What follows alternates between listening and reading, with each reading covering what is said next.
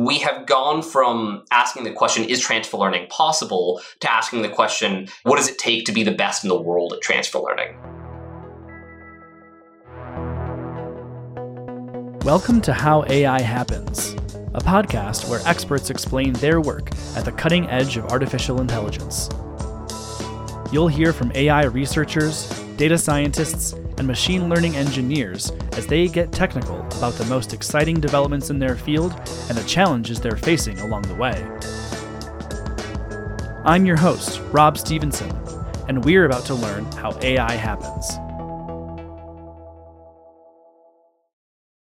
Joining me today on How AI Happens is the founder and chief technology officer over at Indico, Slater Victoroff. Slater, welcome to the podcast. How are you today? Thanks so much for having me, Rob. I'm doing great. How about yourself?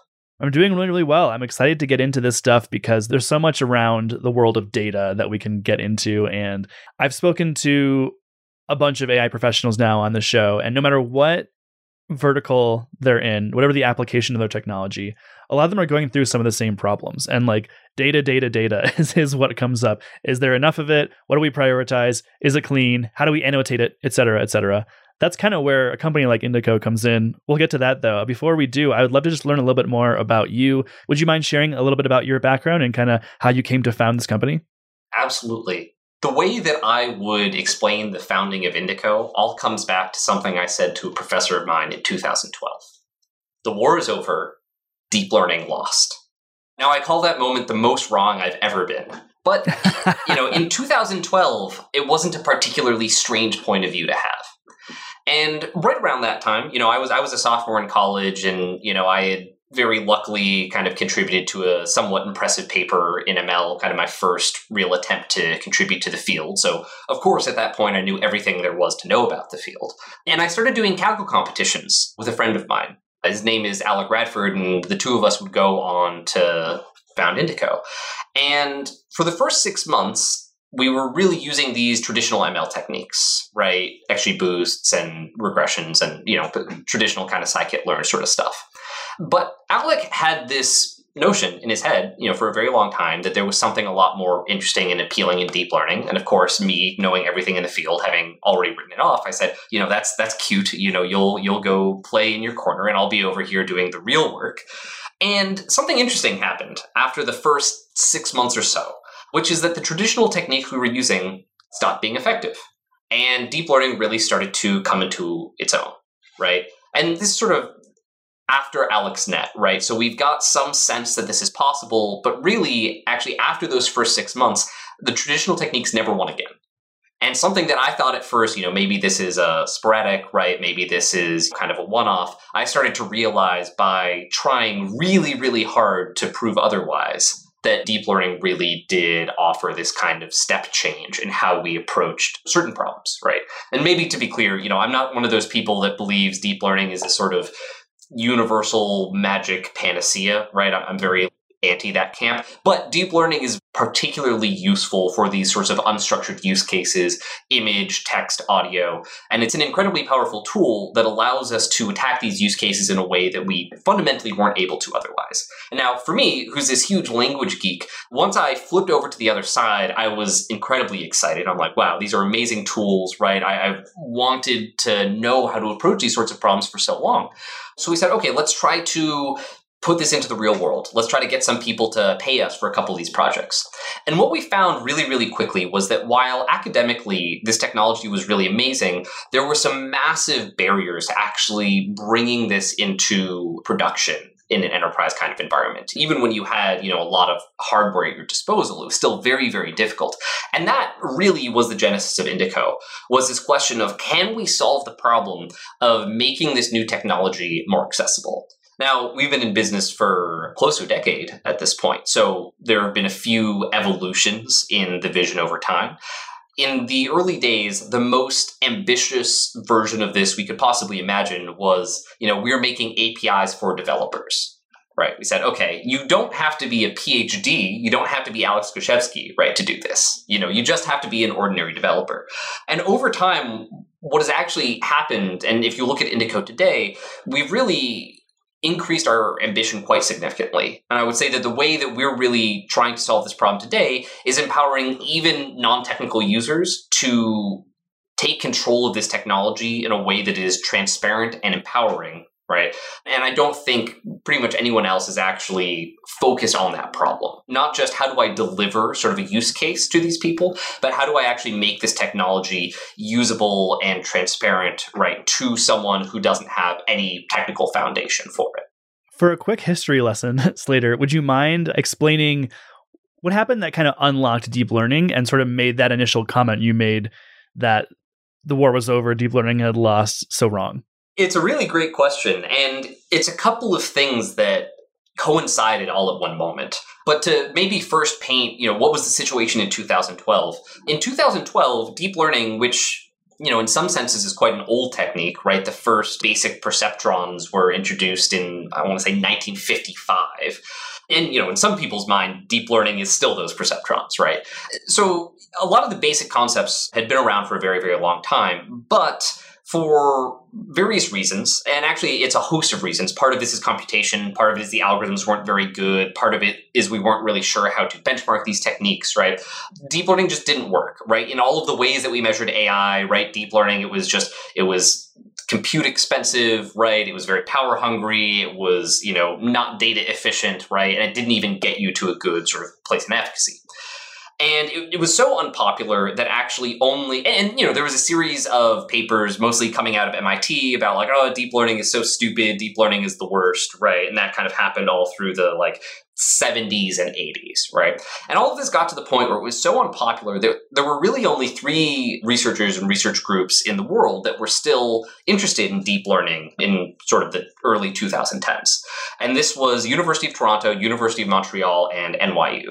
Those went on to become the heads of, you know, Google and Facebook's AI programs. But that was really the environment that we were in, where there's, you know, this was like some really weird niche area, right? People have been working on deep learning for a long time. No one has been able to get it to work, right? We've got these other techniques that, you know, in the way that we we test these seem to work much better today. So why would I even spend the time to learn about deep learning, right? That that's a dead end in my mind. But these three folks, and that's, you know, Geoffrey Hinton, Yann LeCun, and Yoshua Bengio, it turns out they knew kind of better than everyone, right? They kept working and working and working. Uh, it was a series of these kind of incremental algorithmic improvements over time, right? And it's incremental such that a lot of those we don't even still use today, but they were really important getting these first networks working.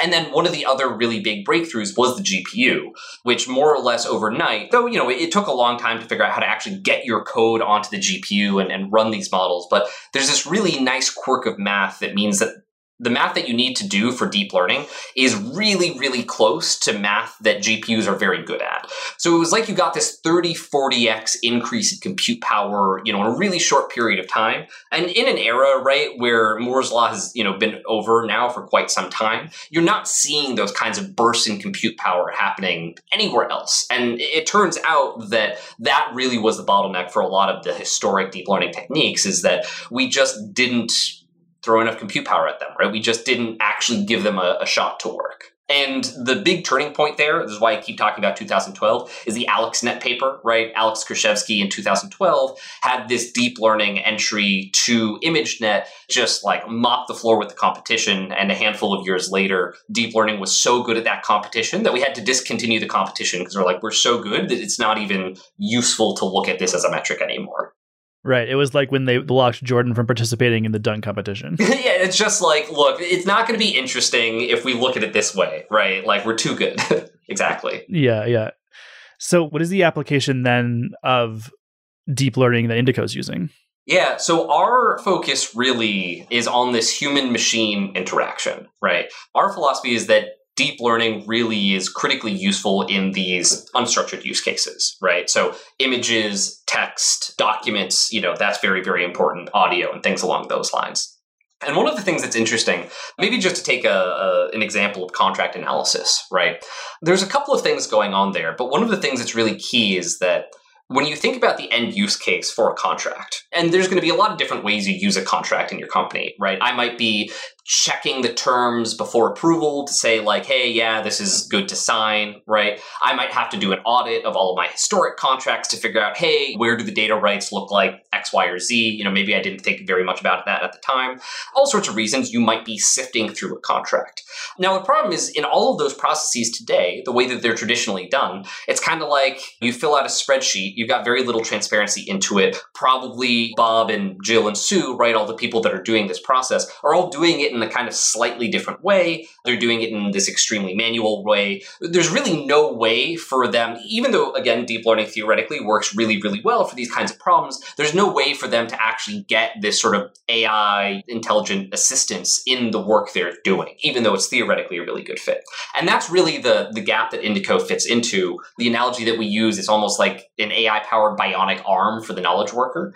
Basically, you know, you load your data in, right? Whether this is contract documents or pictures of trash or, or, tweets, right? And you've got sort of a particular task that you're trying to do, probably extracting some data, you know, routing some data, right? You know, you've got a lot of different things that you can do in the platform, but some specific task. And then in Indico, you basically start doing that. And then we've got in the background a deep learning based model, and we'll, we'll talk about it in, you know, a little bit more detail. That's basically watching what you do and learning in a lot of ways, okay, how should this be done? How do I kind of drive consistency here? And how am I then going to help you do this in a much more efficient and effective way. And, you know, obviously try to take as much of that work off your shoulders as possible. Is that what is meant by quote unquote solving the problem of unstructured data? That's exactly what we mean. When you look at how people traditionally break up the unstructured data scheme. Like if I am X big company and I want to build a sentiment analysis engine, right? That, that's how people I think traditionally think about these unstructured use cases. Highly, highly fractured right? The question of exactly how you're going to get after that is actually pretty multifaceted, even though sentiment analysis is the most boring, basic, hello world kind of thing you can think of, right? Uh, it turns out everyone actually thinks about sentiment analysis a little bit differently.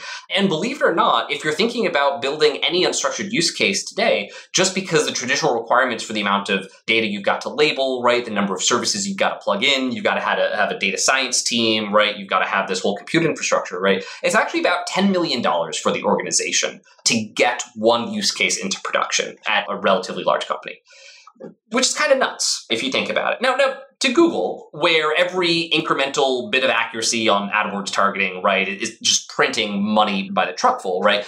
That's totally fine, right? So $10 million for them, absolutely nothing to like blow a billion dollars to get a couple dozen of the world's best researchers.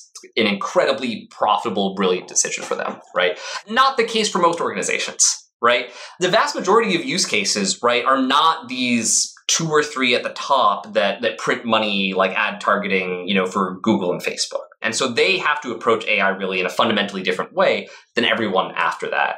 So really what we're doing from a structural perspective if you will is we're taking that average cost to build out a new unstructured use case down from 10 million dollars in sort of this old highly manual way of doing it down to around 100 grand, right? A uh, huge part of that is we need less data. A lot of that is, you know, we're taking care of the ML ops and that piece as well, right? Obviously, you've got to have data annotation, things like that integrated into the product in order for that to work, right? But that's the net net, really, of what our customers are getting. Is this downsizing, shall we say, in needs of investment, in needs of hardware, indicative of where the space is going. When I look at the way other sort of technologies have progressed, a computer used to be the size of a racquetball court and now it fits in my pocket. There's been this pressure to make things smaller, more affordable, more accessible. Do you think that will is a necessary outcome for AI technologies or will there always be some need for huge amounts of investment and huge amounts of resources at your disposal? It's interesting in AI because I'm sort of of two minds, right? Because I think the answer is, is sort of yes on both sides, in that I think you do see on the one hand, there is a lot of research being done around how can you make these models more efficient, right? On the other hand, when you look from the perspective of what is actually coming out, the vast, vast, vast majority of companies out there, right? It's sort of this big singular model mentality, right? You really don't see people dealing with this problem of how do I deploy a thousand concurrent models, right? It's how do I deploy one model and have it process all of the internet's content.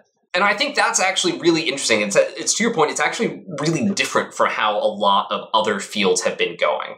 While AI is becoming more accessible, I think that the heights are also growing in AI. So, what I would say has happened is that we've instead, uh, just practically, and this is where things sit today. I think they've probably sat here for the past maybe two or three years, but but things very well could change. But it's more that we've adopted a consistent cost of an experiment. So we're sort of like, okay, we are okay spending maybe somewhere between two weeks and two months letting this model train. And then you back solve for, okay, what's the size of our data center? And you're like, all right, this is the size of the model that we're going to make. So it's almost the inverse today, right? Where I think you do see a really big consolidation. OpenAI, I think, is a, great example, you know, where you're building these really massive data centers to train up absolutely stupid sized models, really to understand, you know, what happens when you do make things this much bigger. I don't want to keep going in that direction. Certainly, making models bigger makes them better. I, you know, you, you, can't argue that. It, it is simply true, right? But I'm also a big believer in the lottery ticket hypothesis. The lottery ticket hypothesis is basically saying that the reason we're getting this incremental improvement from these bigger models is not because having a bigger model is fundamentally better, but rather because a bigger model is basically allowing us to randomly choose between more smaller models, right? And that, you know, that kind of implies that there are better ways of creating these, of initializing these, and we just haven't necessarily figured them out yet. Right. The smaller model was out there to be found. It just took more resources to be found. Exactly, right? And and I think that not that many people are focused on that problem today. I think people are aware that it is a problem. Obviously, Indico is extremely focused on it. I hope more people continue to be focused on it in the future, but I would say that the seas have not yet swung in that direction very far. I would still say maybe the world out there is 80% this $10 million per project kind of, you know, sentiment analysis is crazy technology sort of worldview, right? Maybe now 20% of us have gotten over into this indico mentality of like, you can build these out for a hundred grand, right? And, you know, we're obviously even trying to trying to get that lower, trying to make that easier, right? But I think that right now, when you look at a lot of the rest of the 20%, a lot of people are, are still struggling quite a lot to even execute on that kind of 100 grand sort of price point. In fact, to the point where the failure rate that you see in our space right now, or rather, I'll say the success rate of getting into production and actually having success metrics is 11% across our industry really bad. Indico, we're actually at 97% success rate in production. So we're, you know, we're very, very happy about that. But I think it goes to show that, you know, it's a new market and people are taking a while. It, it is it is difficult to make this technology more accessible, and there's not as many people working on it as I'd like. What does that number mean? The eleven percent. Like one, I guess, where does that come from? And two, what does that represent? Oh, 11 percent of the time, there's an actionable outcome from training through to production, or what does that refer to? It is pretty outcome oriented. So maybe first, that number actually comes from a couple of different spots. It's confirmed, uh, you know, plus or minus a couple percent between Gartner and Forrester and HFS and a couple of other analysts. So it's, it's actually, it, as, as disheartening as it is, it's pretty well validated. And really what that is, is the alignment between the initial expectations that are set for the project and what is eventually achieved in production right? You know, often that comes down to some efficacy rate. Usually it has more to do with an ROI than anything. But I guess really the ultimate judge is whether the thing stays in production and whether the people who were part of it leave it in production and say that it achieved its desired goals. And so, really, what they're saying is that 90% of projects are not hitting that pretty basic metric. And to even break it down a little bit further, it's something like 60 to 70% of the projects are failing before they hit production at all. And then the remainder there, they're getting into production and then failing at some point in production. Okay, got it. This barrier to entry, then, this high price point and this high likelihood of failure, it means that AI is really only happening and in exclusive, well funded areas that can afford to fail. And in the same way as again with like the the racquetball sized computer it was a non-trivial thing to assemble that and to have processor power. Now processor power is somewhat of a trivial thing. So what is the commoditization that needs to happen in this field for opportunity to be more widespread? Is it data?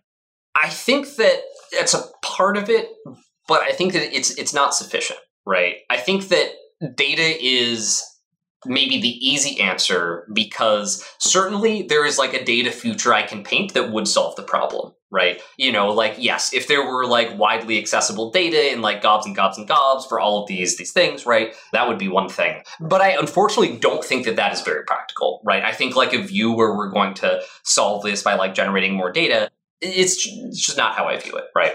And, and here's actually what I think is very interesting. I think compute like you said, in pretty much every industry, compute is like a non factor now. The exception is AI, though. And this is something that I think a lot of people don't recognize. I, I would say that by and large, AI today is not data limited, it is compute limited. It's the only field, I think, in software that you can say that of. But you can actually, even me as an individual, like on my laptop, I can actually collect more training data, but pretty trivially in like a couple of days, right? Than I could even use in a training regimen right? That's not even more than I could use in a training regimen. It's like I can and have created data sets larger than Microsoft could use even to train their models. Again, in like a couple of days from a laptop, right? So there's enough data out there. We've got the internet, and the internet has a lot of data, and it's pretty accessible, turns out, right? But everything we do is compute limited, first and foremost. And then the second piece I would say is that we are supervision limited. So it is really this question much more about I mean, it's business and non-technical processes around defining what does success look like? How are we actually supposed to do this process? Right. And it turns out that's actually a very hard thing to do. And I would say that once you're in a situation where you've resolved compute, that becomes a limiting factor. And then like data sort of solves itself if you can get those two done. Would resolving compute, would that remove the need to have clean annotated data, or does it just assume perfectly clean annotated data? There's no situation in which you can remove the need for clean annotated data. But let me maybe refine that like a little bit because I think a lot of people have maybe some mistaken assumptions there. The way that I would analogize AI is you are programming with data. So the thing is, like, there's no programming language out there that is going to mean that you don't have to write code. That's kind of what I hear when people ask that question. Like, do we ever have to not annotate? It's like, no, it, doesn't make sense. You're kind of like missing the forest for the trees, right? And, and I do get people have this sort of notion like, oh, I just want it to like magically autonomously work and like do the stuff, right? But yeah, I think that's not quite the right way to think about it, right? I think if you think about it much more from the perspective of I am programming with data, there's a couple of pieces there that I think are missing if you think about the programming experience that we do today, right, and why AI really does end up failing in a lot of cases. So, first and foremost, is if I'm programming with data, I need to be able to debug that data. I think a lot of people have this notion that I'm going to go out and get some pristine labeled annotated data the first shot, and that's all going to be right, and I'm just going to train my stuff. I was like, it doesn't work. There's no possible world in which that works any more than you're going to write your program and have it run with no mistakes the first time. So I think that what people miss is a, it's much more important to build tools around curating the data that you've got than going out and just getting gobs and gobs and gobs of it. You've actually probably got enough data, right? And that that's then the second point, right? Is that I think people try to combat quality with quantity. And that's actually a really bad strategy here, right? I think a lot of people misinterpret a lot of the research out there and they say, like, if I've got noisy annotations, it's okay so long as I've got a lot of them. That's actually not quite right, right? Because your noisy annotation is still a definitive, you know, assessment of truth, right? You're giving instructions in your messy data, just like you're giving instructions in code, right? So, you know, having more code doesn't give you a better program. Instead, it's this notion of like, okay, how do I actually come up with an ML scheme where I have a terse language, so I need as little data as possible to define it, and I've got these really rich tools to debug the data that I've got and make sure that I'm actually instructing this and you know building this program in the right way. So this notion of perhaps prioritizing data less being more as long as it is cleaner as long as it's better annotated etc this originally is a computer vision problem, correct? In terms of determining which data to prioritize. Is that still the case? The most influential paper for me, I think, in, in my whole life came out in 2014 called Visualizing and Understanding Convolutional Neural Nets by Zeiler and Fergus. I probably shouldn't say that, you know, clarify they're one of our competitors now and, you know, they're the CEO, but I think it was where we got turned on to this notion of transfer learning, right? And, you know, this is, uh, you know, convolutional neural nets, obviously that is in the computer vision space. And that was where I think we got really turned into this notion that you can start training a model with this like very big broad data that actually you know like the quality is not not so important there and then allows you to create this like very very clean guiding data that's going to sit on top of that. And you know they hit this amazing state of the art with just six examples i think of cats and dogs. They were able to set a state of the art in you know telling the difference between cats and dogs with 12 examples in total, which is just like eye popping. And I think the other thing that they really dispelled in that, that becomes key to this whole notion, is this notion that deep learning is a black box, that it's unexplainable. They, I think, you know, back in 2014, this paper is sort of the definitive guide to debunking that notion because they basically slice up the network in, you know, every possible way you can conceive of, right? They're like, all right, what part of the image is it paying attention to, right? How is it digesting that, right? What is it good at recognizing? What is it bad at recognizing? They're like, all right, you know, neuron 52846 is the one that is recognizing this variant of beagle face, right? You know, uh, you know, just incredible, incredible detail. And what they really turned us onto, right, was this notion that maybe this was generically applicable right? You know, again, 2014, this was even a very cutting edge notion in computer vision, right? I think that even as of 2018 or 2019, if you were building a computer vision model that wasn't fundamentally based in these transfer learning techniques, you were pretty far behind the times, right? But I think it's only really today, even that that's even moved over into the natural language processing space, right? When you think, you know, BERT came out and GPT, right? You know, these are all of these transfer learning techniques, you know, in language in the same vein that you originally saw in computer vision back in the day. But it took years in a space moving at lightning speed, right, to really be able to move from image over to text. But that really was where the inspiration came. And now there's a very interesting uh, additional evolution happening on top of that, where people are asking this question in, in documents, for instance. You know, when I've got a, a, complex table, or maybe I've got an appraisal of a house, and you know, I, I have images of rooms in there, right? You know, and I really want to be able to think across this visual information and this textual information. It's like very natural for humans, right? It makes sense that you'd want to do that. That's really kind of this next frontier, though, right? This is where transfer learning is going next. Is this idea? Can I actually take take visual information and language information? Can I understand that together in a comprehensive way and then give you one interface to learn on top of that kind of consolidated understanding of the world? So, this shift, I guess, or refocusing into transfer learning, has that affected your own approach at Indico? Transfer learning, when we were starting out, was Indico's big bet, right? We're like, transfer learning is going to be the thing. Like, trust us like this is where it's at i think thankfully we were right I, don't think anyone would question that you know we were we were correct on that but i think one of the things that's really interesting is that it's gone from sort of a buzzword into a really deep domain so I think it used to be this question like, are you doing transfer learning? Or are you not doing transfer learning? Right now, everyone is doing transfer learning in some way, but it is as much art as it is science. And that's often how I sort of describe it is that we have gone from asking the question, is transfer learning possible, to asking the question, what does it take to be the best in the world at transfer learning? And I think that, you know, academia has kind of shown it's a deep enough space where that makes a lot of sense.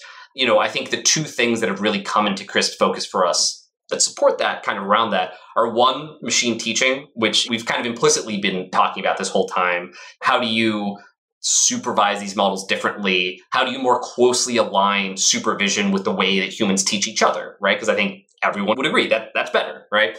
And then the other one is multimodal fusion, which we were just talking about, which is this question of okay, how do we actually combine different modalities like text and image to, you know, again, it's all about let the human train the thing more easily. It's all about put more control in the hands of the people. It's all about explainability is useful insofar as it allows you to have control. And so, you know, we believe, for instance, very much in twinning together those notions of, you know, if you've got a notion of explainability, you've got to have some control panel for that on the back end as well. Slater, we've covered so much ground here, and I, I want to cover just a little more before I let you go. But I want to indulge, you know, the 14 year old version of you that like first started to get really excited and nerding out about this space. When you take stock of where AI is now and where some of the growing opportunities are, what gets you really excited about what we can see from this space in the short to medium term? Well, maybe one thing I will say to all of the 14 year olds out there is that when I was 14, I didn't know how to program a line of code. I did not know what AI was. So if you're 14, you don't know what you're doing, that's fine. I'm much more excited about AI now than I was at 14, which, which I'll take as a good thing, actually. I think that's probably a plus. But what I'm I'm intensely excited about today, machine teaching is a big piece, multimodal fusion, obviously big piece, transfer learning is a big piece. But to me, it is all in service of this question of how do you solve the human machine interaction problem? we've gotten to the point where the algorithms are capable of things that were just impossible even a short amount of time before. And really, the research question is pivoted around this notion of how do we expose this to humans? How do we decompose problems in a way that is both straightforward for a human to understand and control, and also is then really effective for ML algorithms to learn from on the back end, right? And it, you know, and it's a great example of something that a couple years ago, we were so far from being able to do something like that. It, it, didn't even make sense to ask the question. We're like, I was like, this is crazy, right? Like, come back later. But today, we've got the signs that show like this is totally possible. We've just got to do it. I love that. Slater, this has been fantastic. Thank you for being here and sharing your expertise with me today. I've loved learning from you. Thanks so much for having me. It was a total pleasure.